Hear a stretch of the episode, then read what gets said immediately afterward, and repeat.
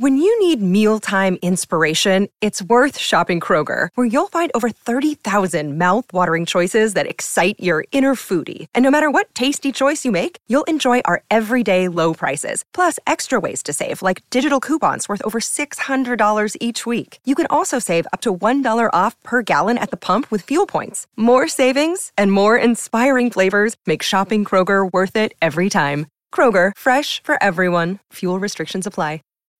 When you need mealtime inspiration, it's worth shopping Kroger, where you'll find over 30,000 mouthwatering choices that excite your inner foodie. And no matter what tasty choice you make, you'll enjoy our everyday low prices, plus extra ways to save, like digital coupons worth over $600 each week. You can also save up to $1 off per gallon at the pump with fuel points. More savings and more inspiring flavors make shopping Kroger worth it every time. Kroger, fresh for everyone. Fuel restrictions apply statements expressed in the following program do not necessarily reflect those of WWDB, its staff, or management.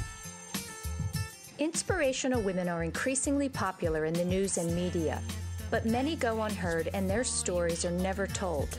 Women to Watch with Susan Rocco captures the stories of many women who truly make a difference. Women to Watch is the vehicle for developing new leaders encouraging younger generations, and in building self esteem for future entrepreneurs. Good afternoon, everyone, and welcome back to another week of Women to Watch here on WWDB, Talk 860, and WomenToWatch.net. My name is Sue Rocco, and I'm thrilled to be back in the studio this afternoon after a wonderful Thanksgiving holiday with, with my family and friends, and I hope you all enjoyed uh, a wonderful day also.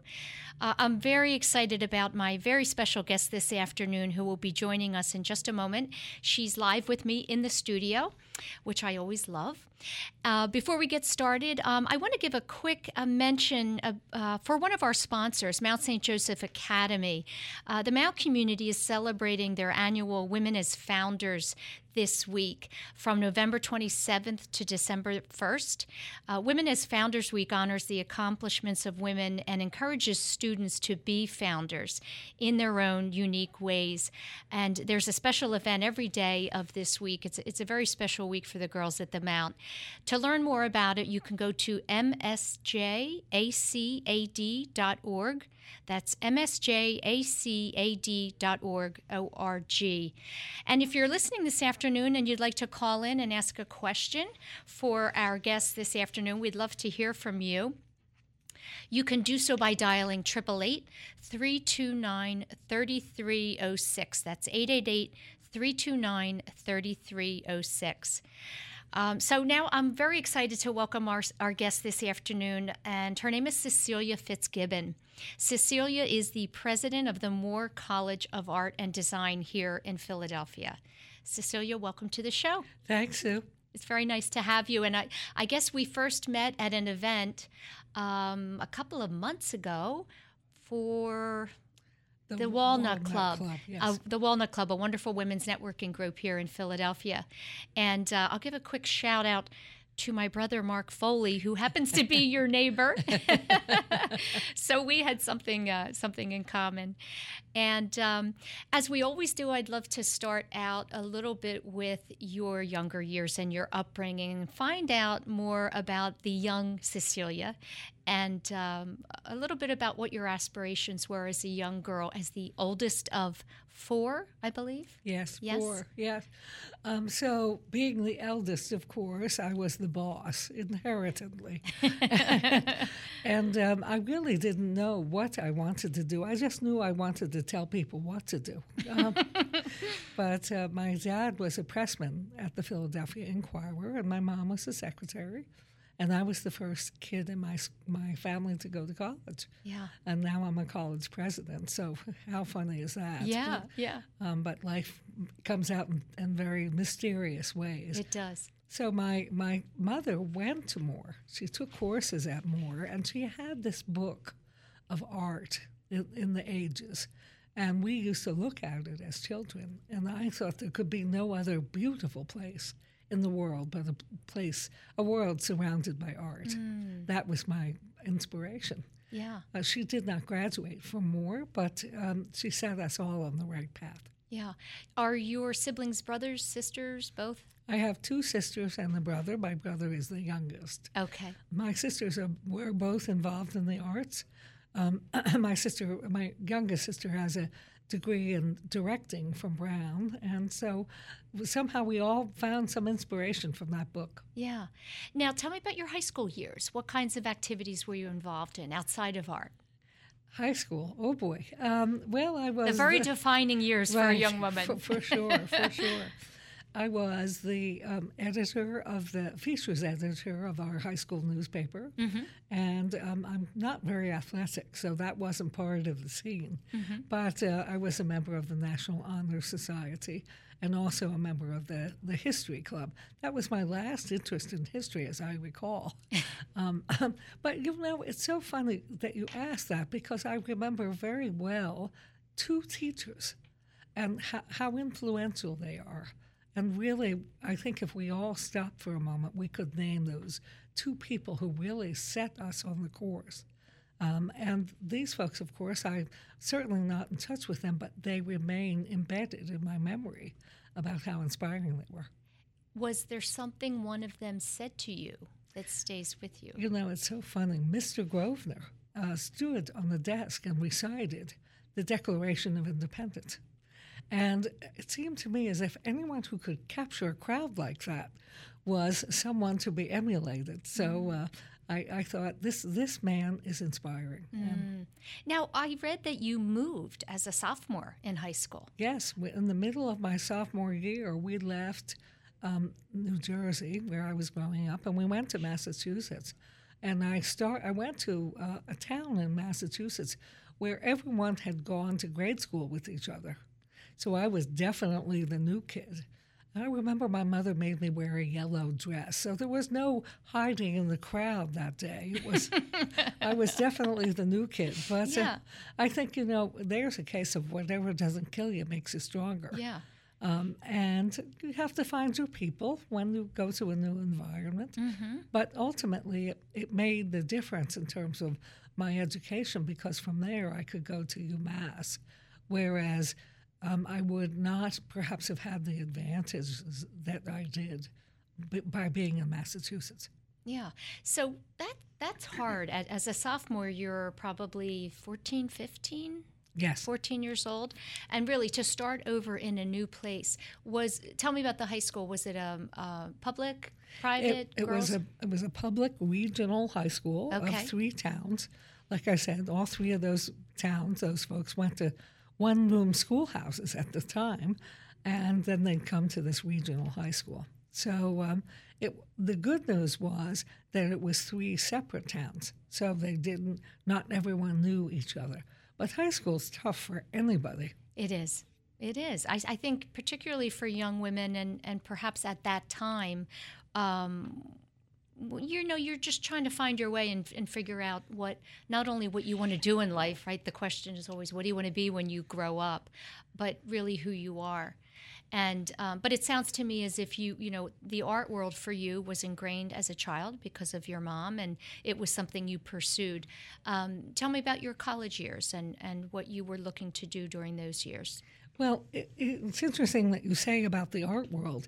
Never once did I expect or um, th- think that I would be an artist. So it's really important for people to know I'm not an artist. I'm inspired by the arts. Yes. And so when I went to college, I became a member of the Arts Council at the University of Massachusetts. We were the folks that would pick groups that would come to the campus. Now, UMass has 30,000 people, kids in it, students, I should say. And um, so that was a big job and one that was very inspiring to me. Before I left New Jersey, I was very active, even as a 15 year old, in anti war protests for the Vietnam War. Mm. Then going to Massachusetts, of course, in the small town, it was unclear whether anybody knew what was going on in the world. So it was a it was an adjustment. Then I went to UMass, and um, my high school guidance counselor had said to me, "There's a college called Radcliffe, which you should go to. It was an all women's college associated with Harvard."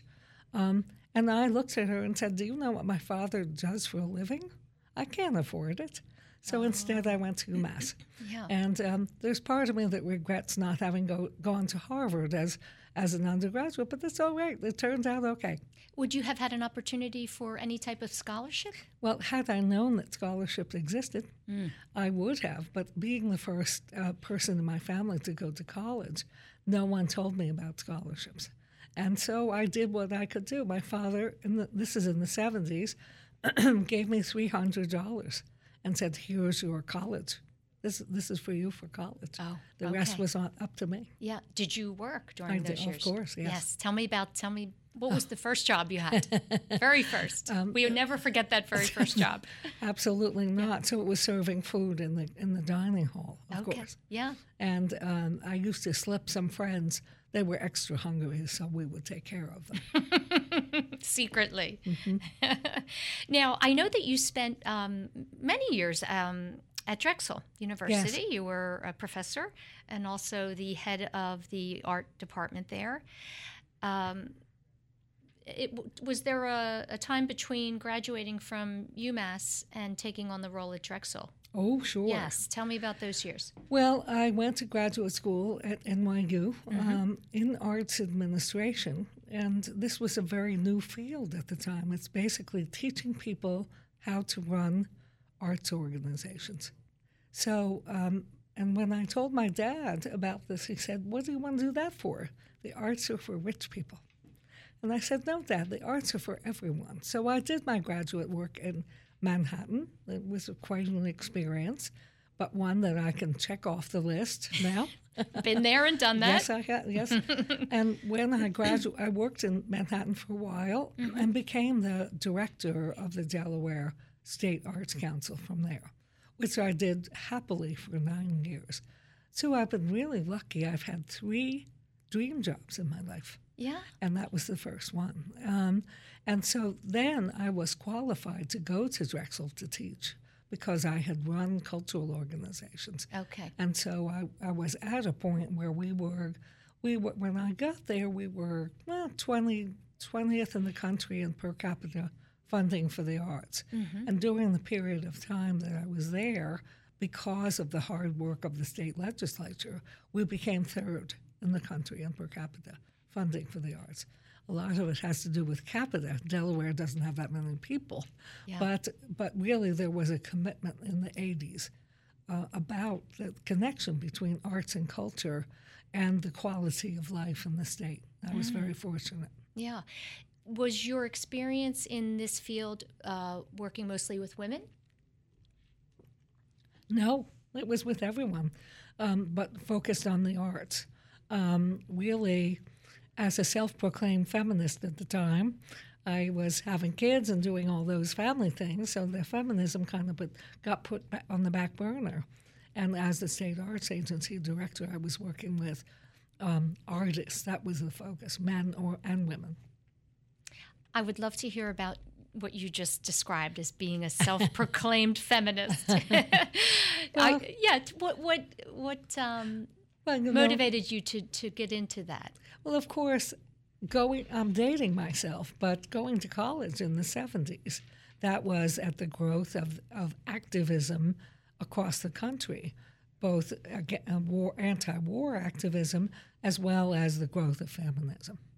And so um, early on in college, I was influenced by several friends and colleagues who had taken on the mantle of feminism before it became a pariah, and which it did in the 80s, I think. Um, and I, um, again, I, uh, I, I talk about my father a lot because he was very influential in terms of po- my political life and my thinking about the world. And when I came home from college, I was um, somewhat radical in my views, um, anti everything, and uh, A his- rebel? Oh, well, there you go. and his comment was, Cecilia, there are martyrs for every cause, so you have to think very closely about whether you wish to be a martyr or whether you want to work within the system to change it. And I hmm. thought that was really good advice, which I took to heart. Yeah. So he was supportive of, of Oh, yeah. what you were doing. He was the f- father of, of three girls. He had no choice. Yeah. But that's in, interesting to me because during those times, first of all, the percentage probably of women just going to college versus men was mm-hmm. not where it is today. Correct. And what was it about? Um, what did you see as um, needing to be changed? What was the number one thing you felt needed to be changed for women at that time? Was it around education or was it around well, employment? Ac- access to education and, of course, advancement in the work world. Just the ability of a woman's right to craft her own future.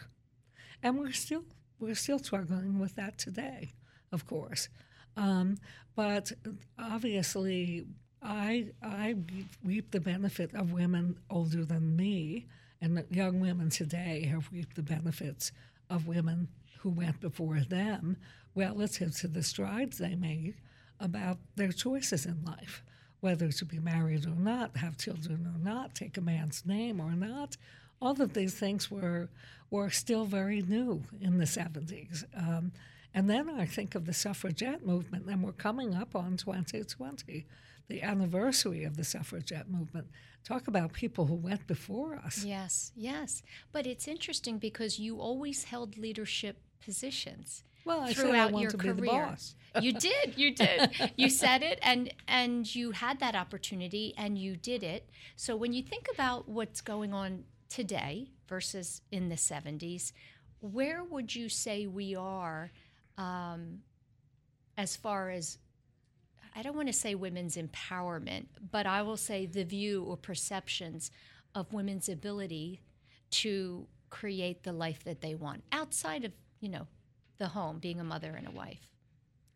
I think that um, the employment prospects of young women are um, Moore bright or brighter.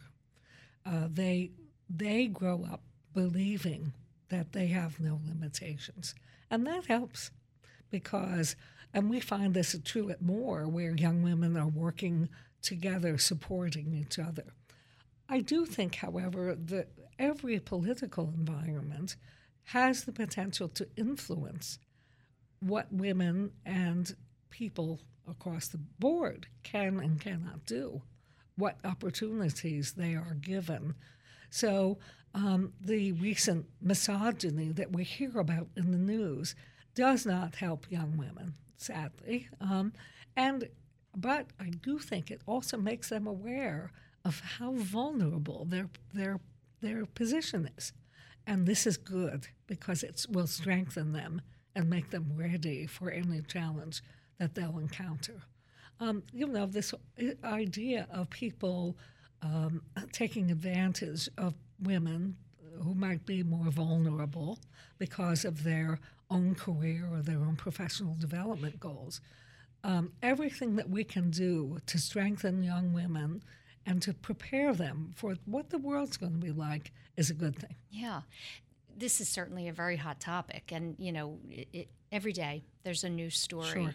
Um, I, I wonder if is your view that the reason it happens is because of a position of power, um, or is it more um, you know, a male female situation. It's well, you know, it's interesting. I run a college, so we are very mindful of appropriate behavior in the workplace, and there's no excuse for bad behavior, no matter what. Yeah, it is. Um, and I would actually reduce these things to whether something is acceptable from a social point of view or not. If someone is is putting upon someone else advances that they do not wish to receive, then get the message. Yeah. Well, I think that's the good news of all of this. You know, it's it's an awful kind of discussion and topic, and no one really wants to be discussing it. Is that I think when something blows up to this level, mm. that awareness is always the kind of the you know the first step to change. Absolutely. And now women um, can say, you know, I'm not I'm not going to play this game, or you know, this is not something that I have to go along with, and they can do that without fear of any repercussions. Well, I would prefer always to focus on what someone brings to the table in yes. terms of their talents and abilities, and forget the other stuff. Yeah, it's absolutely. noise. Yes, yes. Tell me um, a defining professional moment that you've had. Mm. Well, um, we're full of self doubt, right? That's just how we are. Um, and I would say that along the way, people investing in me by believing that I could do things that I never expected to be able to do has been strengthening. So that's that's a developmental moment, if you will. Mm-hmm. But one of the key moments was when I was working with the state legislature in Delaware, and um, my job was to um, testify in front of the legislature. Now I'm very fair, so I blush very easily, and the red was going from my neck all the way up to my forehead. Um, and someone asked me a question I didn't know the answer to. It was about a particular element of our state appropriation. And I sat there and thought, what am I going to say? I don't know the answer. And then I said, I'm sorry, I don't know the answer, but I will get back to you by this afternoon. And they said, fair enough. That was a defining moment because it said to me, you don't have to have all the answers all mm-hmm. the time. And yes. to be honest and truthful gets more currency than faking it. Yes. That's really a, a, a great, great lesson. Um, we talk about that often on the show. Never be afraid to say, I don't know. Mm-hmm. And that is received so much better uh, than, as you said, you know, just kind of pretending. Well, when I was teaching leadership at Drexel, this issue of credibility is very, very, very important. So, doing what you say you'll do is absolutely essential to someone being perceived as a leader that people will trust. So, the ability to say, I don't know, only adds to your credibility because it reinforces the fact that you're willing to admit that you don't know. And confident enough to say it. Precisely. Right? Yeah, precisely. Absolutely. So, um, you spent time advising the dean at Drexel um, on matters of curriculum development and policy. I wanted to know what changes in universities across the country um, would you like to see for the younger generation coming in? I think you know, just before the show, we were talking briefly about the fact that my son is at Drexel and they have a co op program there, and that's a wonderful way to get some real world experience before going out into the world. And uh, there's a lot of talk today around our educational system and, and what's working and what's not. Is there something in particular that you would like to see changed? Um, in universities across the country? Of course, running a college, I'm well aware of what it takes to institute change. Mm. And the larger institutions make it, it, it's harder for them. It's like turning the Titanic um, because they're behemoths in many cases. But the best ones, and I would include Drexel among them, is um, they are responsive to trends. And this responsiveness is what keeps institutions of higher learning relevant. So the ability to be responsive to trends in the world and to work to help to make sure that the students know what to anticipate becomes very important. Now here's the challenge. I, we have a cutting edge piece of software right now in design for graphic designers. Yes, we can teach that. But by the time they graduate, it'll be obsolete. That's right. So or uh, before. Uh, exactly. exactly. so the challenge is how can you be responsive to such a dynamic world? Mm. And I think it's twofold. We'll teach them that software, but we'll also teach them the critical thinking skills to be able to address any software, any challenge that comes across to them. Mm. So um, when I was speaking to one of our students, she said, I went out to California to do an internship, and they said to me, use this program. I'm sorry, Susan, I don't remember which one it is. Yeah. And I said, she said, I didn't know that. And I said, how'd you learn? She said, I YouTubed it. Yeah, there and, you go. And, and so what that says to me is that the professors at Moore are helping her be responsive, turn on the dime, be a self learner and really, fundamentally, in this world of information, that's our primary job. Mm. that falls under you know personal development and being able to adapt to mm-hmm. situations, right? Um, I think that's so critical because of the uh, the speed of which things are changing today. Absolutely, absolutely. Yeah.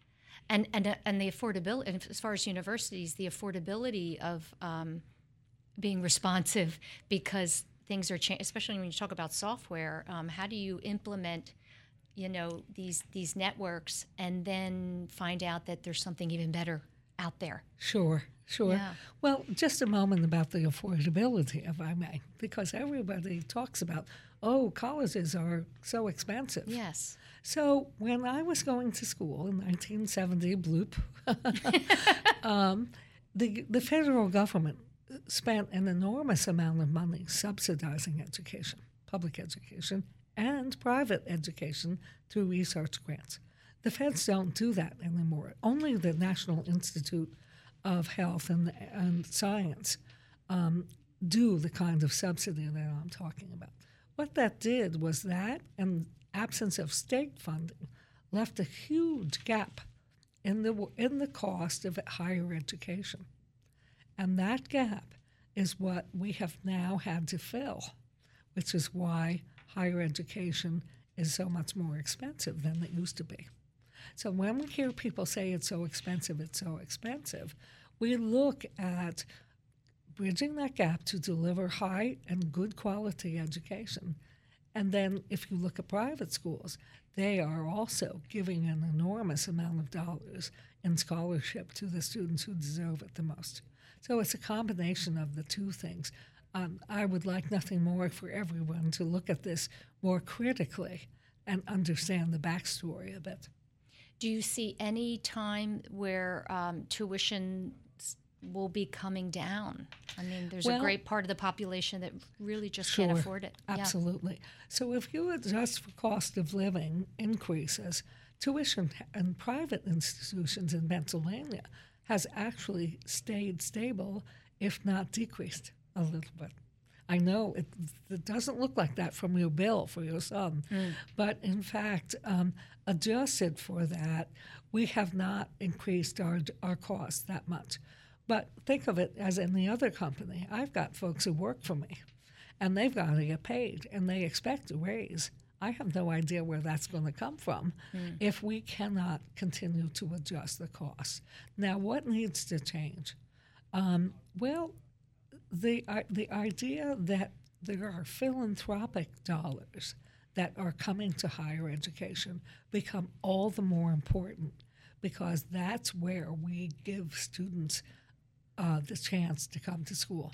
In other words, if someone contributes to more, I make sure that the student who can afford it gets that money so they can go to college. Do you, do you see a combination of um, online learning and, and campus learning as an option? Yes, but online learning, uh, without getting too involved, is not cheaper. It's actually more expensive.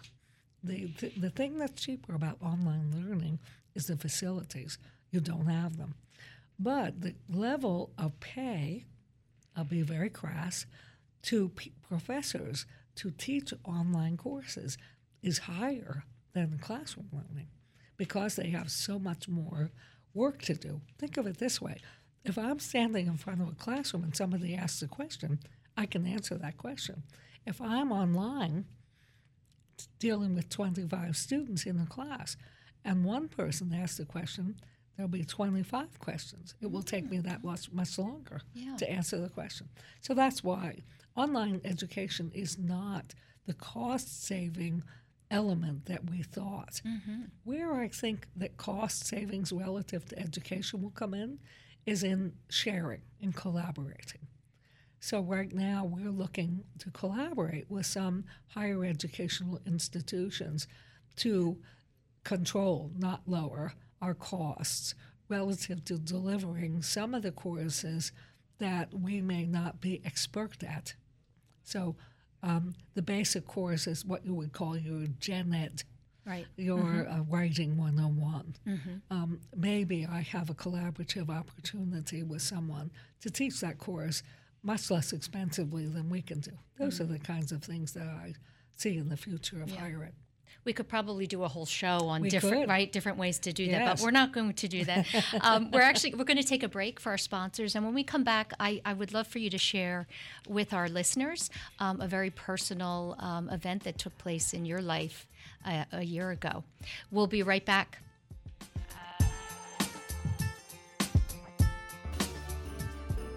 Hey, this is Michael Bertoni, founder and CTO of Philly Tech. I'm throwing the first annual Philly Tech Community Holiday Party at Coda in Rittenhouse Square, Philadelphia on Wednesday, December 13th from 6 to 9 p.m. This party will be a celebration of technology and innovation happening throughout the greater Philadelphia region, and everyone is invited. You'll have the opportunity to learn more about the tech scene in Philly, network and praise our achievements, while giving back to littles within Big Brothers Big Sisters of Philadelphia. 20% of the dollars raised from the event will go towards buying holiday gifts for littles in Big Brothers Big Sisters and putting a big smile on their faces during the holidays. Here's what you can expect at the holiday party. We'll kick off with a live comedy show called Good Joke Bad Joke Bingo by comedian Sean Wickens.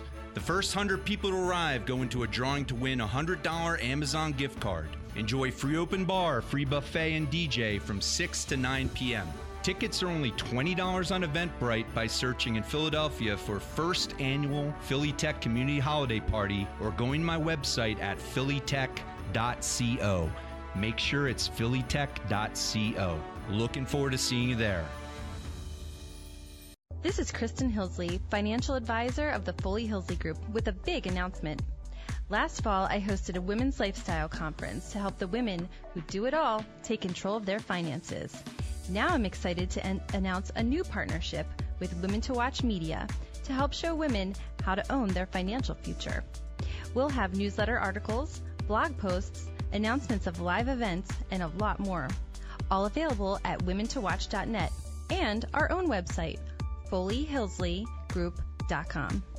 I'm thrilled about this new partnership, and I look forward to being your resource for all things financial. Stay tuned to learn more or visit our website at FoleyHillsleyGroup.com.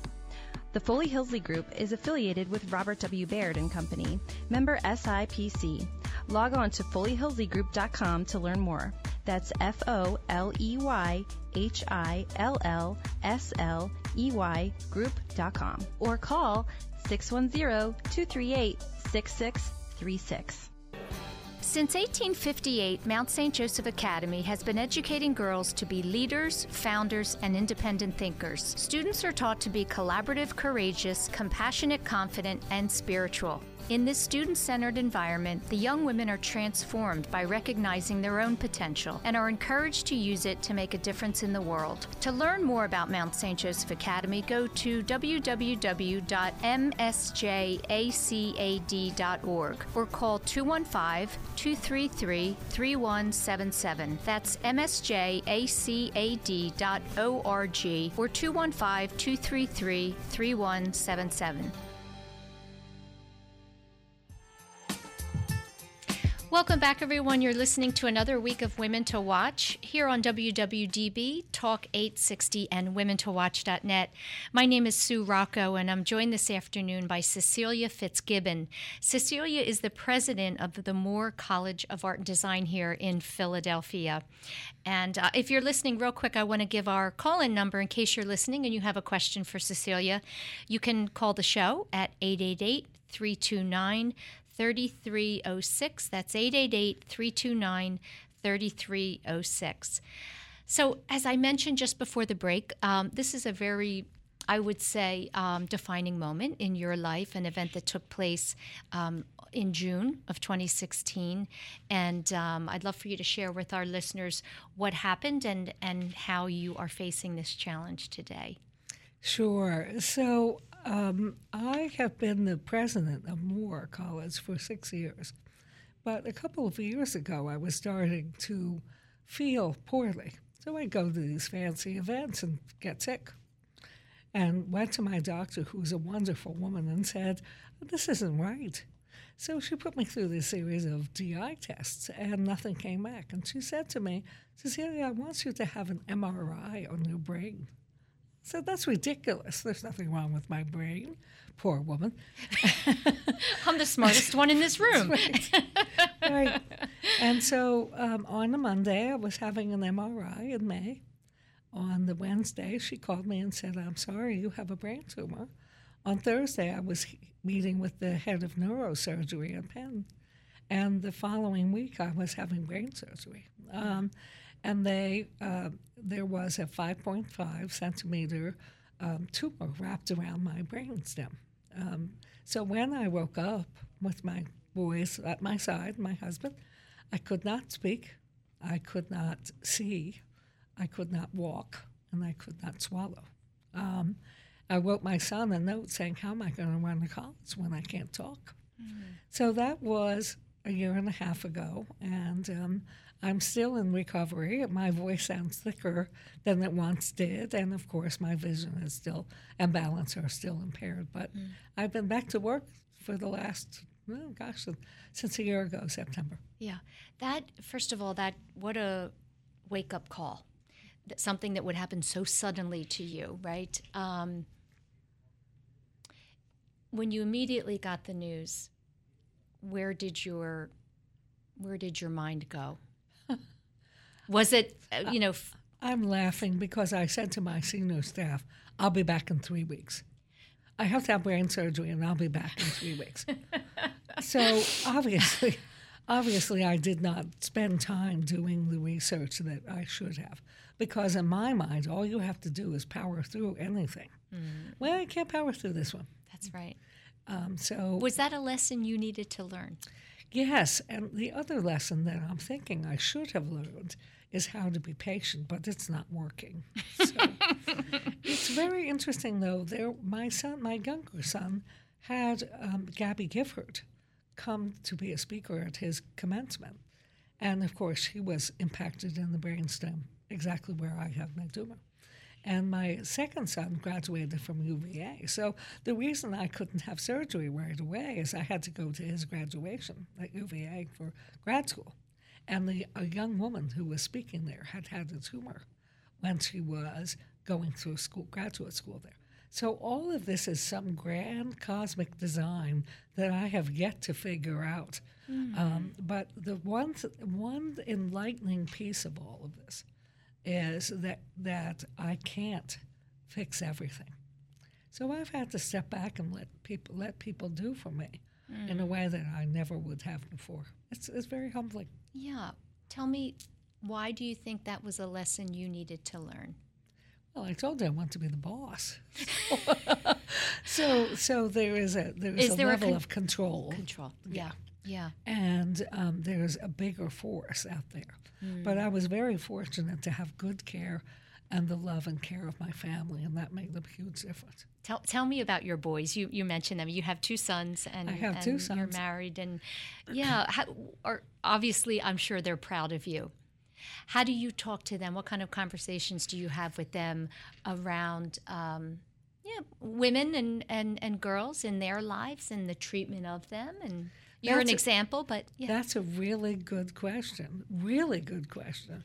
So my oldest son is 30, and um, his girlfriend of about six years now is a physician's assistant, has a master's degree unto herself, and currently works at Mass General, which is Harvard in Boston. She is no slouch, this young woman. Yet it, it's very, I watch him. He's very respectful toward her having come right from Thanksgiving, of course, um, I, I have had a chance to watch the two of them. My second son is 27, and it's very clear that his girlfriend is quite the feminist. Mm. So um, I have taught both of the boys, they, they've grown up expecting nothing less than women to be competent, intelligent, and articulate. And um, the arguments around our, our dining room table when the when the young women come to dinner for the first time, I think they're a bit intimidated. And of course, I'm sitting there going, "Go ahead, speak up." yeah, stand on the table, right, right and That's recite right. whatever you want. Exactly, you go for it. That's right. Oh, I love that. Um, I, I, read a quote you said uh, in another interview um, pertaining to um, you know the importance and something that women should focus on as leaders. Cultivate your network and don't dress like a man. Wear color. Is that a mantra of yours? Well, it's it's certainly a signature. And being in an art and design school, I'm very fortunate because I wear color and people embrace it. I think that we have to really be okay with being women, and that means not not not looking like men. Um, and there was when I was in the 80s, when I was developing my career, everyone wore blue or black suits with white mm. shirts and little things that looked like ties. And at some at some point, I said, "No way, I'm not doing this." Yeah. Um, and that I'm not a beautiful person, but I enjoy art and, and I enjoy color. You are I, a beautiful person, by the way. well, and I yes, think, you are. And I think that young women and women uh, uh, per se should not have to prescribe to fashion as dictated for another gender. That's right. So, unless, so, and I agree with you wholeheartedly. If you are comfortable in a pinstripe suit and a and a white right. shirt, you wear that. Go for it. If right. you want a polka dot dress, right? If that's where you're comfortable, you yes. do that. Yeah. Yes, and of course, it's it's different in my environment, higher ed, mm. than it was or nonprofit organizations. Very different than it is in the corporate world. So I would recommend that people in the corporate world, young women, start looking for places where they can insert a bit of their personality yeah. without looking like they could be fired for not wearing the company suit. Appropriate, but right, right, um, you know, personal to them. Um, tell me, what, how important is transparency for a leader within any organization? So I told you that I taught leadership, and credibility is very important credibility is fundamental in that transparency is part of that. So being upfront about what is happening and communicating that, I think, is absolutely critical. So in in the college world, there have been times when we have made decisions that people there will say, mm, "Huh." I'll give you an example. We renovated our dining hall. There, it was fine. It was perfectly functional, but we did it because we knew that the expectations of people coming to college had a certain had a certain elevated expectation, mm. and we we wanted to attract students. That goes back to being responsive to trends. Exactly, exactly, yes. exactly. Yes.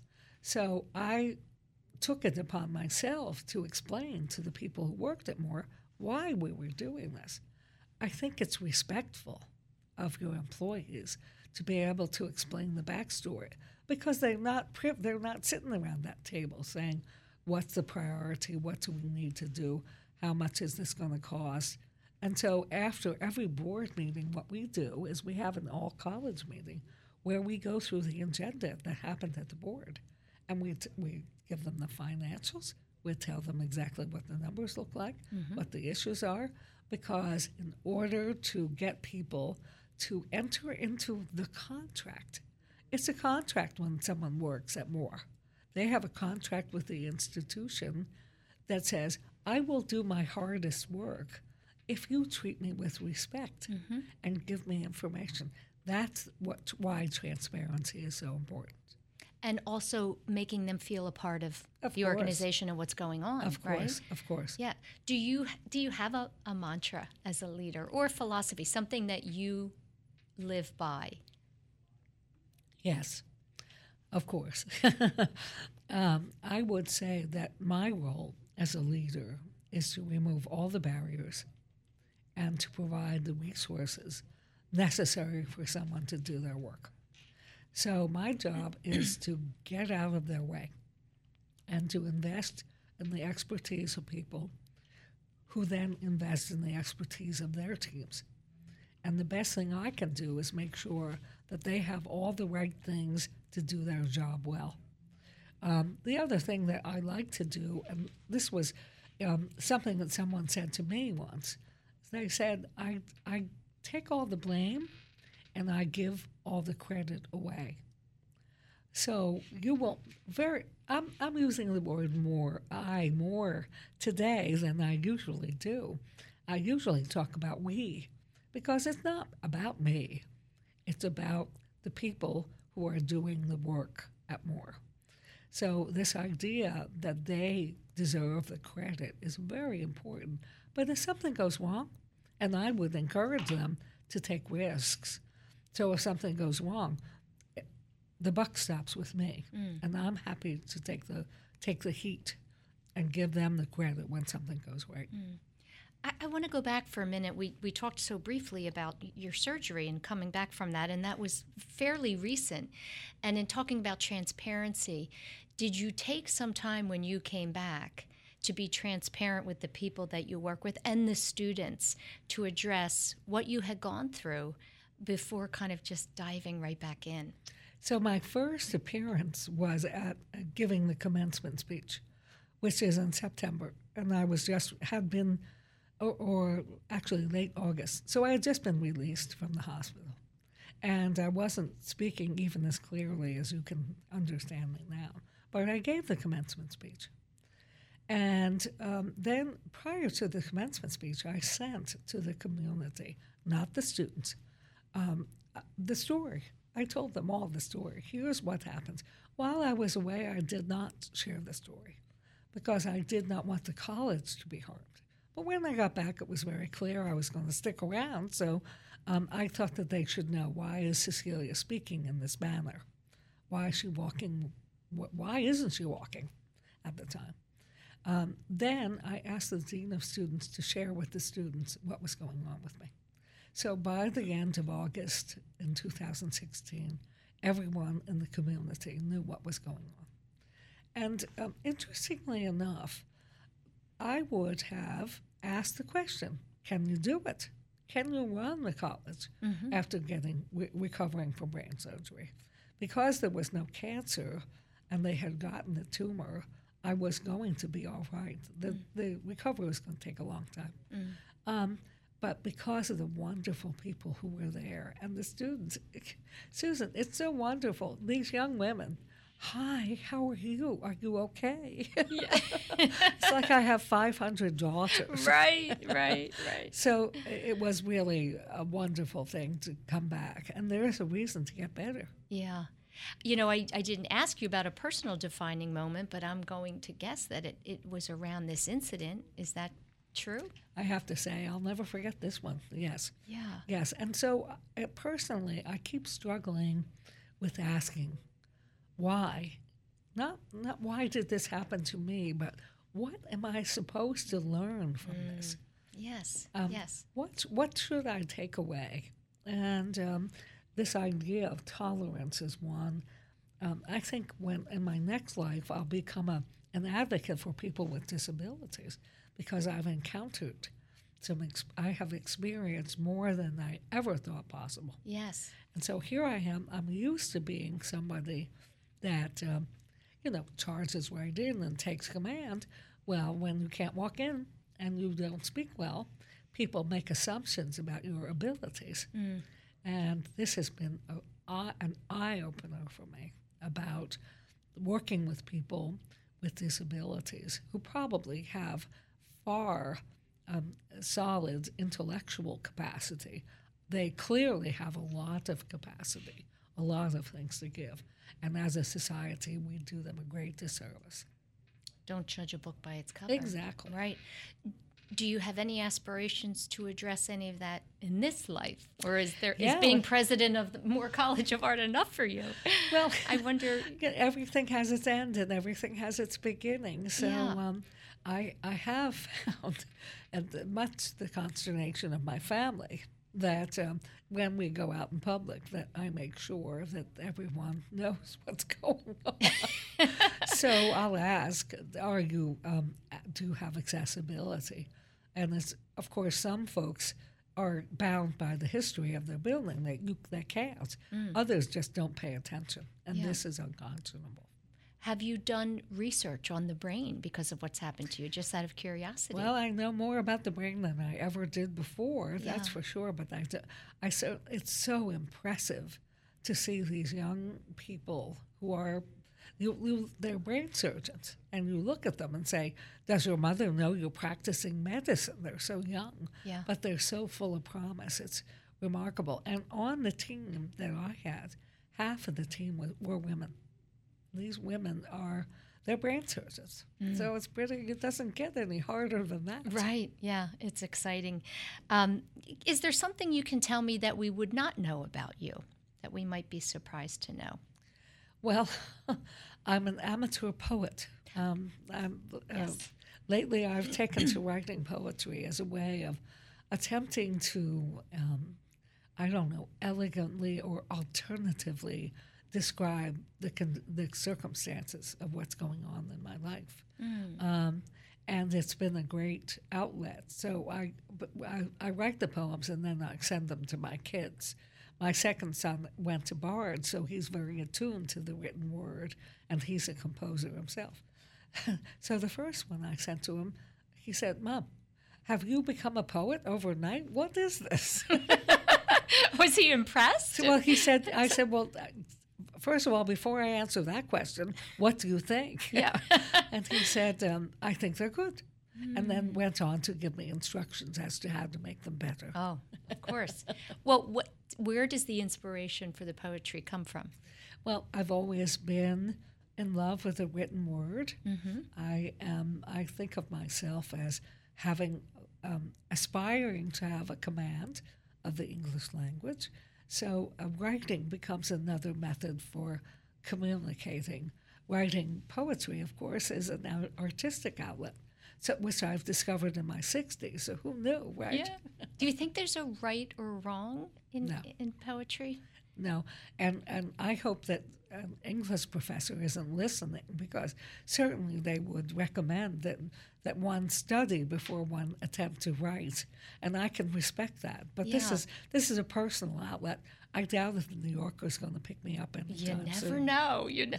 when do you find yourself most wanting to write? In the the same in the morning? On the Every weekends- morning? on the weekends, Weekends mm-hmm. morning. Sunday morning and Saturday morning. Yeah. when I have a minute. So that's therapeutic and, and, and an outlet for you. Is there something else that you enjoy doing when you're away from the desk? Um, well, um, I'm a cook, and I enjoy that. I love to travel, and uh, my husband and I are planning to do more. We had a trip planned when I was having my surgery, so of course um, I, now I have to think about how can I get around. And um, this is not something I ever thought about before. So, Yeah. kind of thinking about the travel. We are the students are studying abroad in Morocco in January. And so I will be going with some colleagues, some of our board members, uh, to Morocco to observe and work with the students while they're there. I'm very excited about that. It'll be great. Yeah. Um, is there a leader that you admire? That's a really good question. So, you know, people start thinking about leadership as a positional authority, or they think of people who are larger than life, you know, the Martin Luther King Jr.'s, etc. And um, so I don't have one of those folks. I have seen leadership in different places. And it's much like beauty, it emerges when you're very surprised. So I would say that the, um, the people who run my board right now are so inspiring as leaders. And here's what they do that makes them this way they listen a lot, they, um, they will recognize the expertise of others and they are very respectful. And fundamentally, they have a sense of humor, which goes a long way. It does. You know, taking ourselves too seriously is never a good thing. Well, uh, you can get more with humor. You can shut down controversy. You can make people feel welcome and comfortable with humor in a way that you cannot otherwise. Yeah. Is do you have a um, a proud moment in your role as president? A, a moment that you're just incredibly proud of and we're excited about? Well, sure, it happens every May when they when we have commencement. Yeah. I don't mean to to be um, indirect about your answer, but there is something unbelievable about standing at the podium and watching these young women come down. I, I cry every every single graduation. I cry, and I never went to either of my graduations. so I suppose it's a bit like Groundhog Day. But um, but the the fact that they are beginning the next part of their life is so inspiring, mm. and so that that has been a seminal moment. The other thing, of course, is that um, we've managed to raise a lot of money for scholarships, and this has been a source of great pride.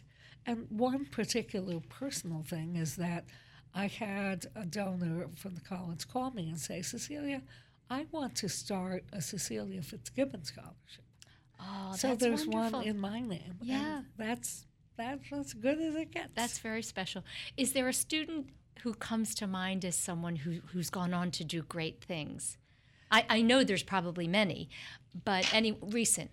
Um, so recently, we've had um, Dom Streeter, who won, uh, who was a grad, who won Project Runway. Yes, and yes. Uh, in fact, she has is the only African American woman who's won Project Runway, and then she won Project Runway All Stars.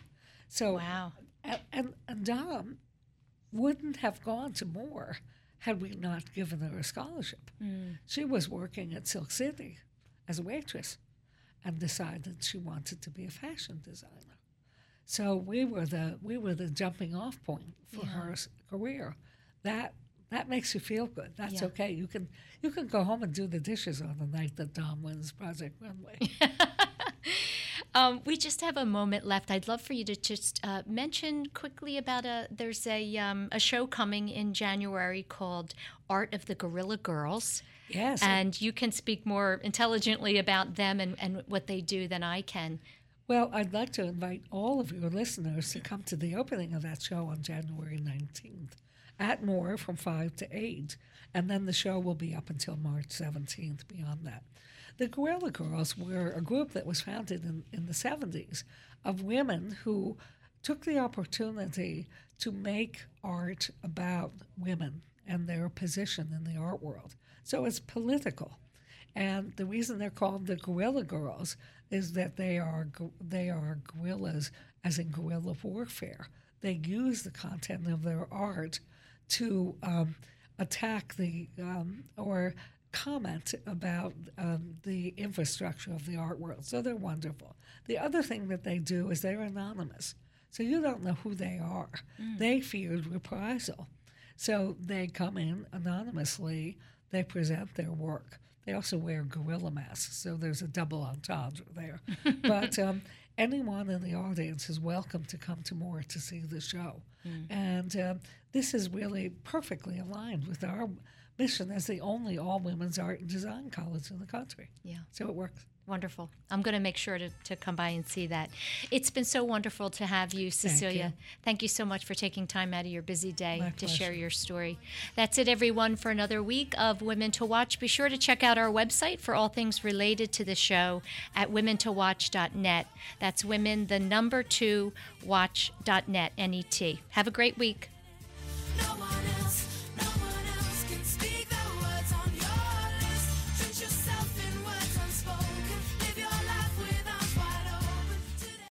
When you need mealtime inspiration, it's worth shopping Kroger, where you'll find over 30,000 mouthwatering choices that excite your inner foodie. And no matter what tasty choice you make, you'll enjoy our everyday low prices, plus extra ways to save, like digital coupons worth over $600 each week. You can also save up to $1 off per gallon at the pump with fuel points. More savings and more inspiring flavors make shopping Kroger worth it every time. Kroger, fresh for everyone. Fuel restrictions apply.